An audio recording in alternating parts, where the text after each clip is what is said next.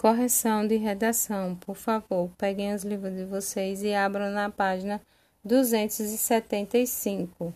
Leia uma receita de suco de frutas. Surpresas geladas. Ingredientes: dois sabores de suco de fruta e água. Modo de preparar: misture um copo de suco de sua fruta favorita com um pouco de água.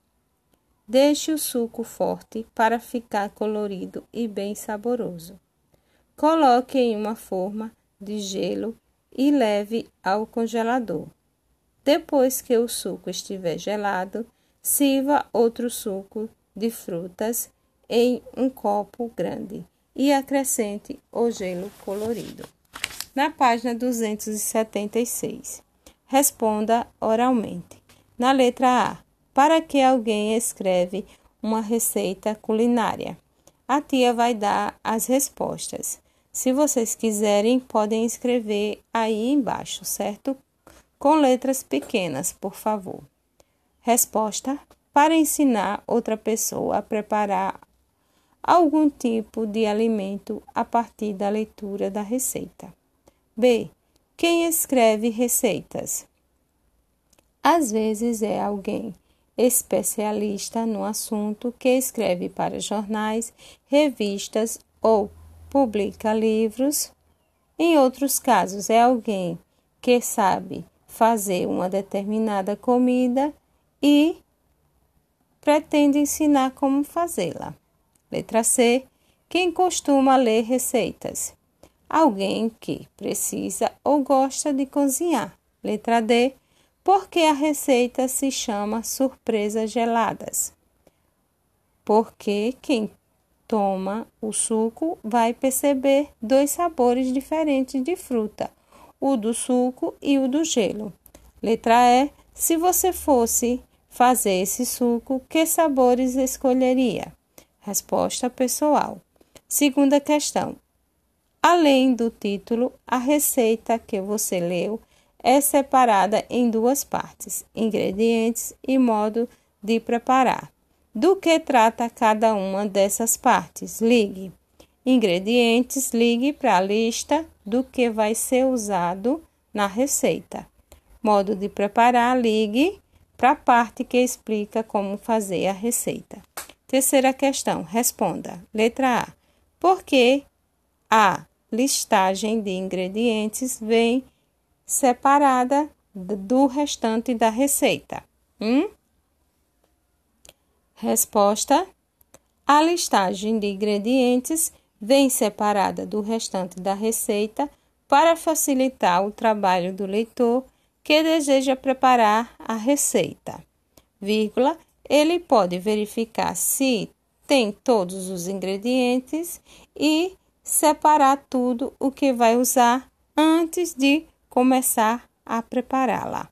Na letra B, é importante separar todos os ingredientes antes de iniciar o preparo da receita. Por quê? Resposta: sim. Ponto. Para não faltar nenhum ingrediente durante o preparo. Página 277.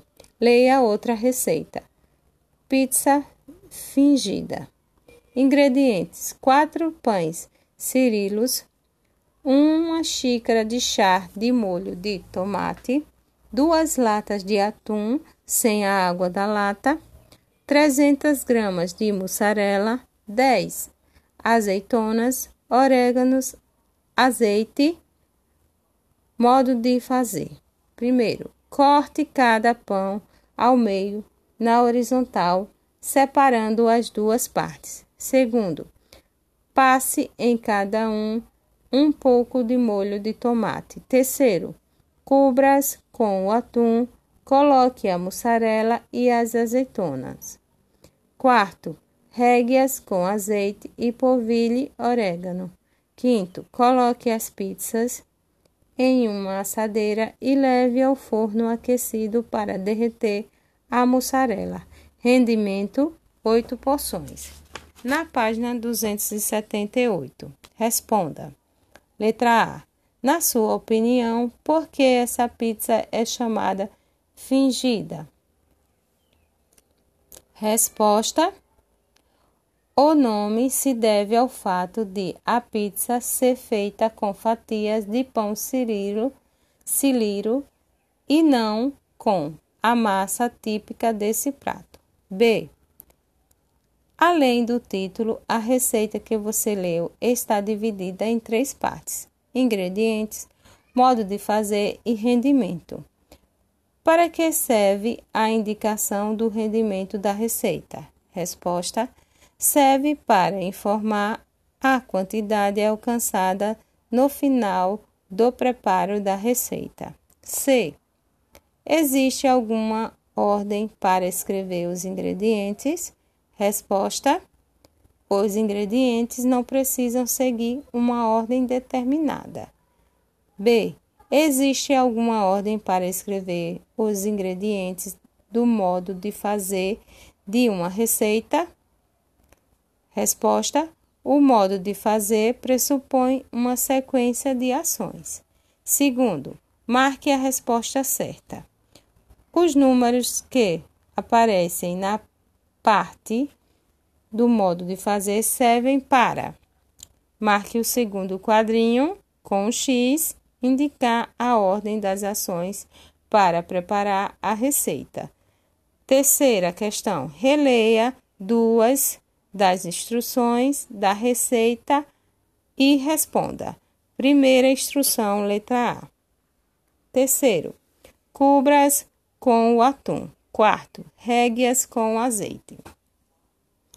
Nesse trecho, parecem palavras em destaque. Que palavras elas estão substituindo? Resposta: a, a palavra partes. Quarta questão. Agora imagine os itens 3 e 4 escritos assim. Letra B, 3. Cubra as partes do pão cilírio, cilírio com o atum. Quarto, regue as partes do pão cilírio com azeite. Responda: qual das formas de escrever você prefere? Por quê? Hein? Resposta: a forma do texto original A, pois não há a repetição desnecessária de palavras, o que torna a leitura mais agradável. Quinta questão. Imagine se as instruções para fazer a pizza fingida não estivessem numeradas, mas usassem palavras como depois, então, em seguida, por fim, para indicar a sequência do preparo da receita.